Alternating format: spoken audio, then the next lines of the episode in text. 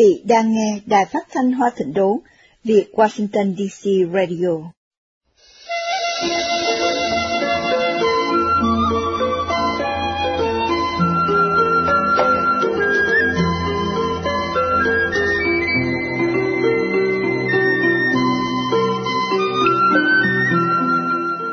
Kính thưa quý vị, trong cuốn sách Chân dung Hồ Biểu Chánh phát hành năm 1974, tác giả Nguyễn Khuê đã nói về Hồ Biểu Chánh như sau.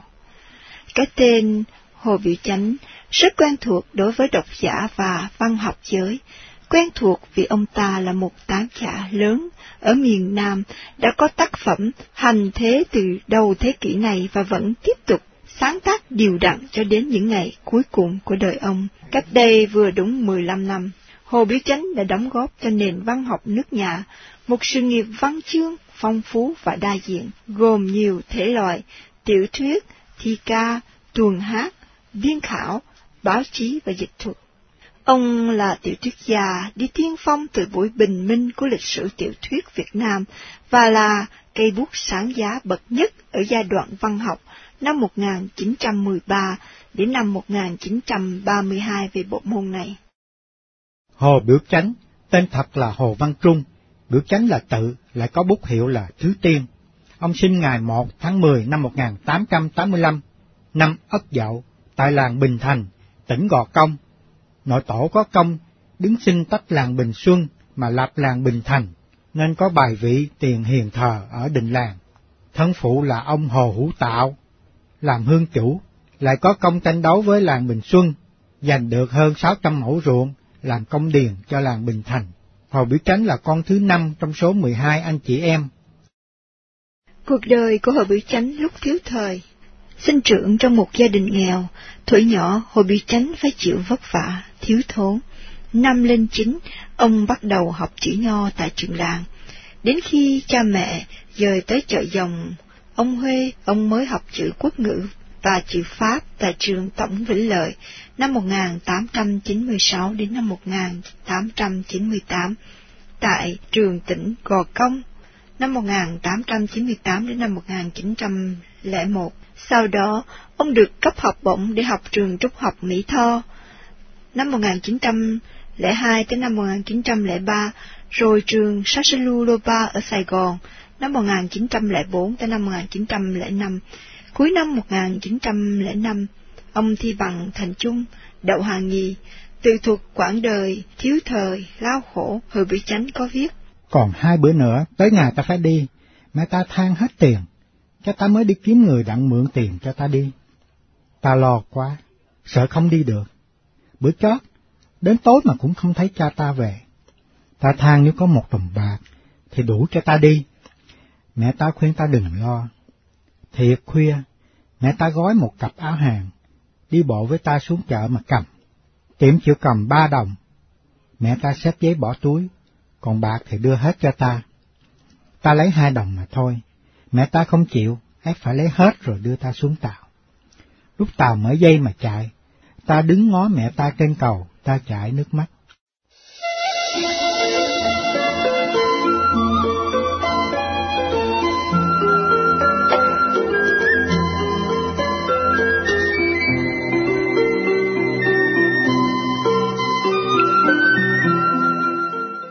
Đời sĩ hoạn. Sau khi đậu thành trung, họ bị tránh định xin làm giáo viên, nhưng một vị thầy cũ khuyên ông nên thi vào ngạch ký lục, để sao được lên chức huyện, phủ có tương lai hơn. Năm 1906, ông thi đậu ký lục soái phủ Nam Kỳ. Từ đó cho đến năm 1941, 35 năm chẳng, ông làm việc cho chính phủ Pháp, thăng dần tới đốc phủ sứ. Sơ bổ năm 1906, Ông làm việc tại Dinh Thượng Thư ở Sài Gòn. Năm 1911, thống đốc Nam Kỳ nghi ông thân thiện với nhóm nghịch Pháp của Trần Chánh Chiếu nên đổi ông đi Bạc Liêu.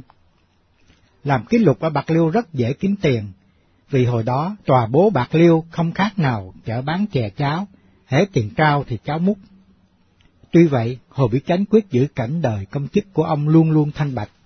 Ông nghĩ rằng ký lục tuy là tay sai của quan Pháp, Xong nếu mình cứ lấy lòng siêng năng ngay thẳng mà làm việc, đừng ai vua, đừng bợ đỡ, phải thì ở, không phải thì đi, nói oan dám giận, nói bậy dám cãi, thì phận mình khỏi hổ mà thiên hạ lại được nhờ nữa. Năm 1912, ông tình nguyện đi tùng sự ở Cà Mau, thay cho một đồng liêu có con còn nhỏ, sợ xuống đó mũi mồng, nước độc. Ở Cà Mau được 8 tháng, ông đổi đi Long Xuyên sáu năm sau, năm 1918, ông về làm việc tại gia định. Năm 1920, ông tùng sự tại văn phòng thống đốc Nam Kỳ. Năm 1921, ông thi đậu tri huyện. Năm 1927, ông được thăng tri phủ, nhậm chức chủ quận Càng Long, Vĩnh Bình. Năm 1932, ông làm chủ quận Ô Môn, Cần Thơ. Năm 1934, vì bất đồng ý kiến với viên chủ tỉnh, ông phải đổi đi quận Phụng Hiệp. Năm 1935, ông đổi về Sài Gòn. Năm 1936, ông được thăng đốc phủ sứ. Tháng 6 năm ấy, ông làm việc đủ 30 năm, nên xin về hưu trí và được cho hồi hưu kể từ ngày 1 tháng 1 năm 1937. Tuy nhiên, chính phủ Pháp viện lẽ không có người thay thế, lưu dụng ông cho đến cuối tháng 6 năm 1941. Ngày 4 tháng 8 năm 1941, ông được cử làm nghị viên Hội đồng Liên bang Đông Dương. Đến ngày 26 cùng tháng, ông lại được cử làm nghị viên Hội đồng thành phố Sài Gòn, kiêm chức phó đốc lý. Từ năm 1942 đến năm 1944, ông là nghị viên Hội đồng Quản trị Sài Gòn chợ lớn. Năm 1946, bác sĩ Nguyễn Văn Thinh mời ông lãnh bộ nội vụ hoặc bộ thông tin trong chính phủ Nam Kỳ Cộng hòa tự trị. Nhưng vì lớn tuổi, lại có bệnh, ông chỉ nhận làm cố vấn và động lý văn phòng. Trong đời sĩ hoạn, Hồ Bí Chánh đã được ân hưởng nhiều huy chương.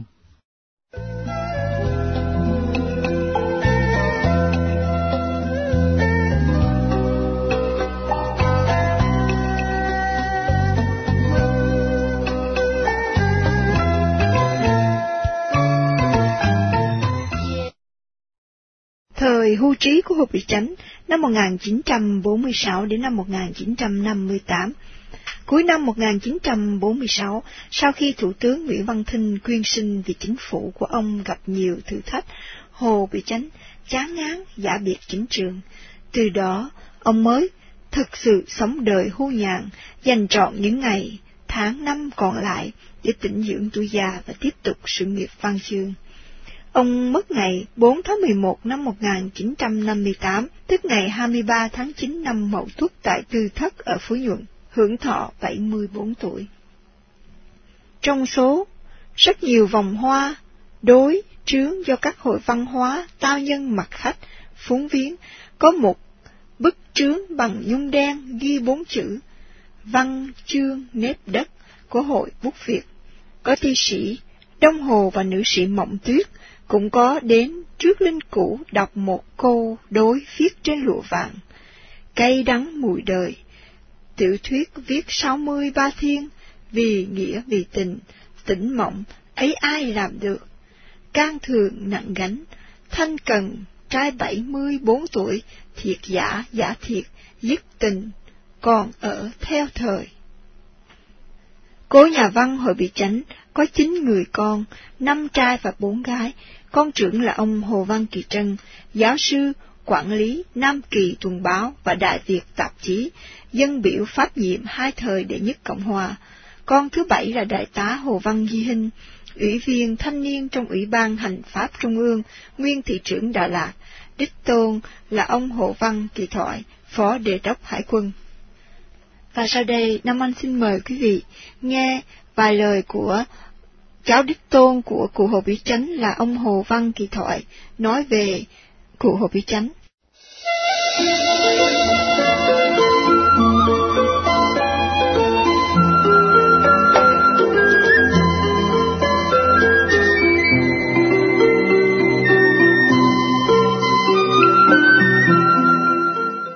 Ờ, năm Anh có thể uh, hỏi ông Hồ Văn Kỳ Thoại vài câu hỏi về Hồ Bị Chánh không uh, thưa ông ạ? Có hỏi. Dạ. Thưa Nam Anh biết thì Nam muốn hỏi tại sao sách của Hồ Bị Chánh phát hành từ năm 1910 đến nay mà người ta vẫn còn uh, ưa chuộng? À, sở dĩ mà người ta ưa chuộng là vì tất cả những cái nội dung của những quyển tiểu thuyết nhất là về tiểu thuyết à, đặc biệt nói về xã hội thành nó có một cái giá trị à, nó nó nó vượt thời gian nó không có phải trong một thời gian nào. Chẳng hạn như là bất kỳ là trong cái uh, uh, thời buổi nào cũng có những sự bất công giữa người giàu người nghèo người có quyền và người không có quyền. Thành ra lúc đó ông nội tôi viết những cái đó là uh, chú ý về vấn đề xã hội uh, và tình cảm của con người chứ không có uh, đặt cái vấn đề chính trị hay là vấn đề uh, gì khác. Cho nên cái đó nó có giá trị mãi mãi uh, trên thế gian này. Vì thế mà nó người ta vẫn thời nào người ta vẫn yêu chuộng. Và nhất là nói về một cái lối sống uh, ở đồng quê người dân quê. Cái đó lúc nào người ta cũng uh, uh, thích thú đọc rất thích thú Dạ vâng, và Nam Anh còn biết được uh, những tác những sáng tác của của Hồ Biểu Chánh uh, không những được uh, đọc của tất cả quần chúng đọc nhưng mà cũng được đem vào trường học để giảng dạy cho sinh viên và học sinh nữa. Vậy uh, ông có thể nói vì lý do nào mà nghĩa là tác phẩm của Hồ Biểu Chánh chẳng những uh, phát rộng ở quần chúng không nhưng cả đem vào trong văn hóa uh, Việt Nam nữa. À, tiểu thuyết thì người viết cũng rất nhiều nhưng mà sở dĩ theo cái nhận xét của tôi à, từ xưa tới nay à, thường đem vô trong văn học à, cũng như là trong mấy cái trường học là vì cái lý, hai cái lý do cái lý do thứ nhất đó là cái văn chương cái lối viết của ông nội tôi đó, thì cái văn chương ở đồng quê à, chất phát mộc mạc nhất ở dưới quê thành cái đó khi vô trường học đó các thầy giáo cũng lấy uh, sách của ông Hồ Quý dân làm cái ví dụ mà cái lối nói chuyện của một cái người ở quê ở miền Nam. Đó, đó là cái lý do thứ nhất. Cái lý do thứ nhì nữa về phần nội dung. Những cốt truyện trong đó lúc nào cũng lòng trong đó một bài học. Bài học về nếu không về cách cư xử người đời thì cái kết cục của cuốn sách cũng cho ta thấy rằng ở đời cái làm ở hiền thì gặp lành. Và cái cái bố cuộc lúc nào cũng cũng có một cái có một cái uh, mục đích luân lý trong đó. Vì thế mà các cái uh, các trường học thường đưa sách của Hồ Bị Chánh uh, vô trong lớp để mà học trò học Dạ vâng, và Nam Anh còn thắc mắc một điều nữa là trong tất cả các tác phẩm của Hồ Viết Chánh có cái cuốn nào mà mà tác giả uh, viết uh, liên quan đến cuộc đời hay là chuyện gia đình uh, của chính tác giả không ạ? À? à, thật sự thì trong mấy quyển sách đó, ngoài những quyển phong tác thì có những cái quyển viết uh, nó cũng tương tự chứ nó không có hẳn là uh, lấy cái chuyện cá nhân uh, của ông Hồ Vĩ Chánh hoặc là của gia đình ông Hồ Vĩ Chánh ra mà nói. Nhưng mà tôi được biết thì có một vài quyển chẳng hạn như quyển ái tình yêu thì viết trong cái, cái giai đoạn mà lúc đó Ờ, lúc để nhị thế chiến mà phải tản cư ra khỏi Sài Gòn thì ông về à, Bến Xúc à, thuộc tỉnh Bình Dương. À, để trú ẩn thì lúc đó là cũng à, ông viết cái đó phong theo à, một cái à, chuyện tình mà à, ông thấy trước mắt à, thành à, cái cái lấy ra bà viết cho cái quyền này tình yêu đó. Còn à, ngoài ra mấy cái cho việc khác thì do những sự quan sát của ông ờ, chẳng hạn như uh, những cái sự bất công ở trong quận, trong làng giữa ờ, ta giữa các điện chủ đối xử với ta điền ví dụ như chính ông chứng kiến trong thời làm quan. Cho nên lấy cái đó ông lấy ra ông phóng ra mà việc thành chuyện. Chứ còn không có một cái sự trực tiếp chính liệu gì gì trong gia đình. Dạ, rất cảm ơn à, ông Hồ Văn Kỳ Thoại.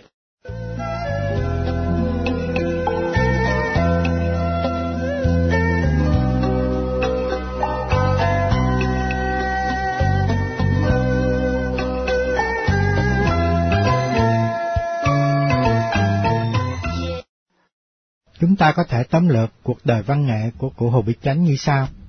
Từ năm 1907 đến 1917, tập sự viết văn và làm thơ. Từ năm 1918 đến 1925, viết báo. Từ năm 1925 đến năm 1941, cô Hồ Bí Chánh chuyên viết tiểu thuyết. Năm 1942 đến năm 1952, làm báo và biên khảo. Từ năm 1953 đến năm 1958, lại viết tiểu thuyết. Năm 1952, chủ báo Thần Trung là Nam Đình đăng lại tiểu thuyết của Phú Đức và của Hồ Biểu Chánh. Độc giả nô nức tìm đọc hai nhà văn này, gây thành một phong trào. Nhiều nhà báo, nhà xuất bản xuống ở công mua tác phẩm của Hồ Biểu Chánh. Nhu cầu thì nhiều, mà các tác phẩm cũ đã bán bản quyền hết. Nên từ năm 1953, ông lại tiếp tục viết tiểu thuyết. Năm 1954, ông rời Gò Công lên Sài Gòn. Các nhà báo, nhà xuất bản càng đòi hỏi ông càng viết nhiều hồi Bí Chánh có bệnh đau tim nặng. Những năm sau cùng ông yếu lắm. Thầy thuốc cấm ông viết, ông vẫn không chịu nghỉ. Vì thế, con cháu ông một mặt năn nỉ các nhà báo, các nhà xuất bản đừng đến mua tác phẩm nữa. Một mặt khẩn cầu ông nghỉ viết. Sợ con cháu lo buồn, ông cũng chịu ý. Nhưng lúc cả nhà đi vắng, hoặc ngủ hết, ông lại viết lén. Nhiều đêm ông viết đến hai ba giờ sáng. Trong phần mở đầu, lời di chúc, ông có viết. Thiệt tính theo toán pháp thì thiếu một tháng nữa mới đủ 72 năm, mà tính theo thường tục thì năm nay ta đã được 73 tuổi. Vì niên kỷ đã cao, lại thêm bình sanh là việc nhiều, tự nhiên sức khỏe của ta phải suy giảm. Tuy vậy mà trí não ta vẫn còn sáng, tinh thần ta vẫn còn cao. Bởi vậy ta vẫn còn viết tiểu thuyết mạnh mẽ như hồi ba bốn mươi tuổi. Hôm nay, viết xong bộ tiểu thuyết thứ 62, nghe trong mình có hơi mệt. Ta tính nghỉ chơi vài tuần cho khỏe rồi, sẽ viết tiếp nữa. Viết được thêm càng nhiều càng tốt. Hết lời dẫn. Từ năm 1953 đến năm 1958, chỉ trong khoảng non 6 năm, Hồ Bí Chánh đã viết 24 cuốn tiểu thuyết, kể cả tác phẩm còn nhăn dở trên bàn giấy lúc tác giả tuyệt trần. Từ tân soạn cổ tích và U Tình Lục năm 1909 đến Hy sinh năm 1958, Hồ Bí Chánh đã say mê với cây bút trong suốt nửa thế kỷ. Thật ít người theo đuổi nghề văn lâu dài như vậy, nhất là từ năm 1922 trở đi, ông viết liên tục điều đặn. Ông rất sợ ở không mà không có việc làm. Đối với ông, viết là một nhu cầu, một phương thuốc trị bệnh. Có viết được, lòng ông mới thấy yên ổn, dễ chịu. Nhờ viết siêng năng như thế, ông đã để lại một sự nghiệp văn chương lớn lao. Về lượng, chỉ kể riêng tiểu thuyết, ông cũng đủ vượt xa cả Lê Văn Trương. Tác phẩm của Hồ Vĩ Chánh gồm nhiều loại, chuyện dài, chuyện ngắn, chuyện văn vần, hài kịch, hát bội, cải lương, biên thảo, văn tế, thi ca, dịch thuật. Trước khi gửi đến quý vị một tác phẩm khác của Hồ Bị Chánh, Nam Anh xin đọc lời giới thiệu của tác phẩm này, đó là tác phẩm Chúa Tàu Kim Quy. Trong 64 bộ tiểu thuyết của Hồ Bị Chánh, có không dưới một phần năm tổng số đã được ông phóng tác theo các truyện của Pháp, Điều đó không có gì đáng ngạc nhiên, đa số nhà văn có Tây học ở nước ta hồi đầu thế kỷ 20, đều chịu ảnh hưởng ít nhiều văn chương Pháp, nhất là văn chương ở thế kỷ thứ 19. Trên bước đường sáng tác của mình, Hồ Biểu Chánh cũng đã dọ dẫm học hỏi kỹ thuật viết tiểu thuyết của Tây Phương mà quyển Chúa Tàu Kim Quy là thể nghiệm bước đầu của ông. Sau, ai làm được, Chúa Tàu Kim Quy là truyện phóng tác thứ hai của Hộ Vi Chánh. Theo chính lời ông tự thuật trong đời của tôi về văn nghệ, bản viết tay chưa in, bộ tiểu thuyết này được ông cảm tác theo truyện Le Comte de Monte Cristo của Alexandre Dumas. Nhưng không phải vì vậy mà chú Tàu Kim Quy chỉ là một truyện mô phỏng trọn vẹn, rập khuôn theo cốt truyện của nhà văn Pháp. Hồ Bí Chánh đã tỏ ra có tài sáng tác, ông đã đổi mới rất nhiều. Và chuyện của ông mang tính chất hoàn toàn Việt Nam, khiến cho người đọc không ngờ đây là một truyện phóng tác của nước ngoài chút nào. Phạm vi một bài giới thiệu sơ lược, ngắn gọn không cho phép người viết trình bày tỉ mỉ về những nét đặc sắc trong bộ truyện phóng tác này của nhà văn Hồ Việt Chánh. Vì vậy, chúng tôi chỉ xin vắn tắt nêu mấy điểm tiêu biểu chính yếu mà thôi. Nói tóm lại, Hồ Bí Chánh là một tiểu thuyết gia chịu ảnh hưởng lối viết tiểu thuyết theo phong cách cổ điển của văn học Pháp thế kỷ thứ 19, cộng với một tâm hồn của một nhà nho trọng đạo đức. Cái đặc sắc của tiểu thuyết Hồ Bí Chánh là ở chỗ tác giả kể cho ta nghe một chuyện lý thú bằng một thứ ngôn ngữ đại chúng. Chú Tàu Kim Quy là chuyện phiêu lưu, pha màu sắc hiệp tình, lại có hậu vì kết cuộc, tất cả đều được ơn đền oán trả phân minh. Tác giả không dùng ý mô tả chiều sâu tâm lý con người, cũng không ký thác vào đó nỗi niềm tâm sự hay một thứ triết gia cao siêu nào. Xét cho kỹ, Hồi Bi Chánh trước sau chỉ là một nhà văn có khuynh hướng đạo lý, muốn dùng văn chương giáo hóa con người mà thôi. Dẫu văn chương nước, nhà đã bao, phen thay đổi trong hơn nửa thế kỷ qua, ngày càng tiến bộ, đổi mới. Cho đến nay, Chúa Tàu Kim Quy vẫn còn là một tác phẩm xứng đáng được mọi người tìm đọc lại, vì chẳng những chuyện kể hấp dẫn, nội dung chứa chan đạo nghĩa làm người, tác phẩm này của Hồ Việt Chánh còn giúp cho ta thêm hiểu biết về sinh hoạt và ngôn ngữ của người Việt ở miền Nam, tổ quốc trong quá khứ mà hiện tại hầu như vẫn còn liên quan mật thiết. Nam Anh và Trần Anh kính mời quý thính giả đến với một tác phẩm khác của nhà văn Hồ Việt Chánh, Chúa Tàu Kim Quy. Gió sóng dập dồi Ngày 14 tháng Giêng, mặt trời vừa lặn về hướng Tây, thì hướng Đông, mặt trăng đã ló mọc. Ở chung quanh chợ Tân Châu, nhà nào cũng sửa soạn đốt đèn sập cửa, người lo ôm củi vào bếp, kẻ lo đuổi gà vào chuồng. Đầu này in ỏi mẹ hát ru con, đầu nọ ngâm nga tiếng học trò đọc sách, ngoài đường thì im lìm vắng vẻ, duy có tiếng cúc kêu với bóng trăng tỏ mà thôi. Nhà Lê Thủ Thành thở nay hệ tối thì sập cửa, nhưng mà ngày ấy trong nhà đã đốt đèn rồi, xong cái cửa chưa sập, mà cửa sau cũng chưa gài. Thủ Thành lại ngồi chồng hõm giữa cửa mà dòm ra ngoài đường, dòm một hồi rồi trở ra đi lại giường dở mùng mà hỏi vợ rằng. Bớt mệt hay không mà má nó? Người vợ nhướng mắt ngó chồng rồi gật đầu. Bớt, con Xuân đi hốt thuốc đã về hay chưa?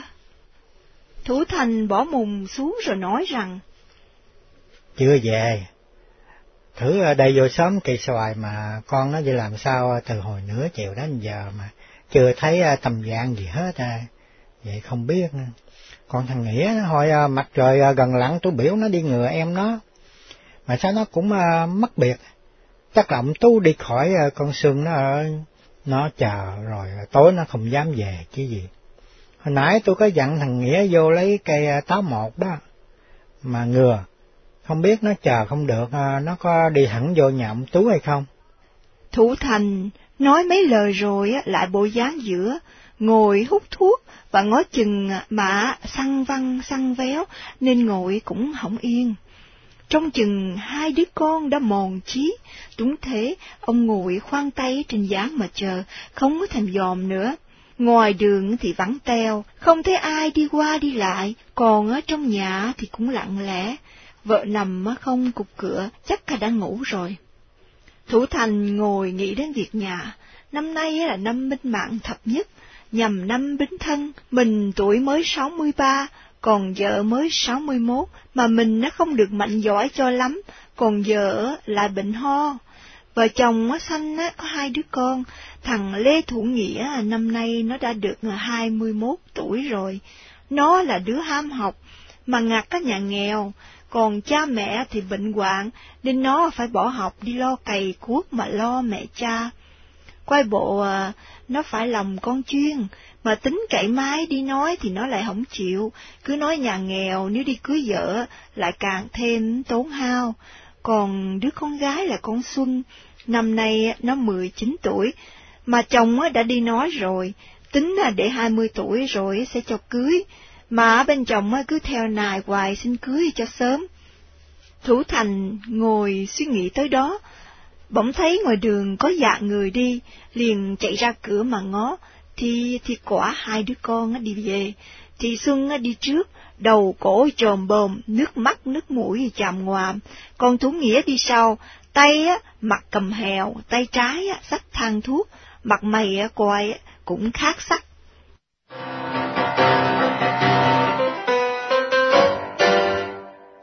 Thủ thành thấy hai con về khuya mà khí sắc khác thường, thì trong lòng lo sợ, liền hỏi rằng, Có việc gì hay sao mà bay về khuya dữ vậy? Thị Xuân nghe cha hỏi, vừa muốn níu cha mà khóc. Kế thủ nghĩa bước tới cản ngăn, biểu em vô buồn mà nghĩ, rồi dây qua, hỏi cha gì chứ mẹ có bớt chút nào không? Thủ thành nói, từ hồi tối ờ, đến bây giờ không có ho nữa nên ờ, mới nghĩ đặng một lát đó đà. Thủ nghĩa liếc cha rồi đi thẳng xuống nhà sau, Thủ Thành hồi ý đi theo, còn ờ, Thị Xuân dở mùng thăm chừng mẹ rồi đi thẳng vào buồn. Thủ Thành xuống nhà sau, ngồi khoan tay trên giá ngó chừng Thủ Nghĩa, còn Thủ Nghĩa xúc siêu, bỏ thang thuốc vô, đặt lên bếp, rồi ngồi gần cha, mà tỏ rằng mình đi ngừa em, vô khỏi hàng gáo, ngó thấy có dạng người đi tưởng là em về nên ngồi đó mà chờ. Ngồi chẳng bao lâu, lại nghe có tiếng lá làng, lật đật sách hèo mà chạy, ngó trước mặt không thấy ai đi hết, chạy tới cây tá một, nghe giữa đám dâu của bà Liễu có tiếng người rên khóc nho nhỏ mới sóc riết vô, thì gặp Trần Tấn Thân đang hãm hiếp em mình, giận mới vắt hèo đập nó, nó chạy ra tới đường té nhúi giữa gốc táo, mình đập hai ba hèo nữa, tưởng nó chết rồi nên bỏ đó trở ra đám dâu mà cứu em.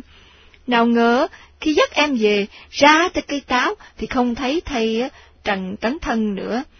Không biết à, nó làm bộ chết đặng thoát thân hay là nó đã chết thiệt mà họ khiêng thay nó họ giấu. Thủ nghĩa lại nói mình có hỏi con Xuân, thì nó nói hồi bận đi, vừa đi khỏi chợ nó gặp Trần Tấn Thân với Lý Thiên Hùng. Tấn Thân theo chọc queo nó hoài mà nó không thèm nói, đi nói lại. Lúc nó đi về, vừa tới cây táo một, thình lình, Tấn Thân ở trong bụi nhí ra chụp nó kéo riết vào đám dâu.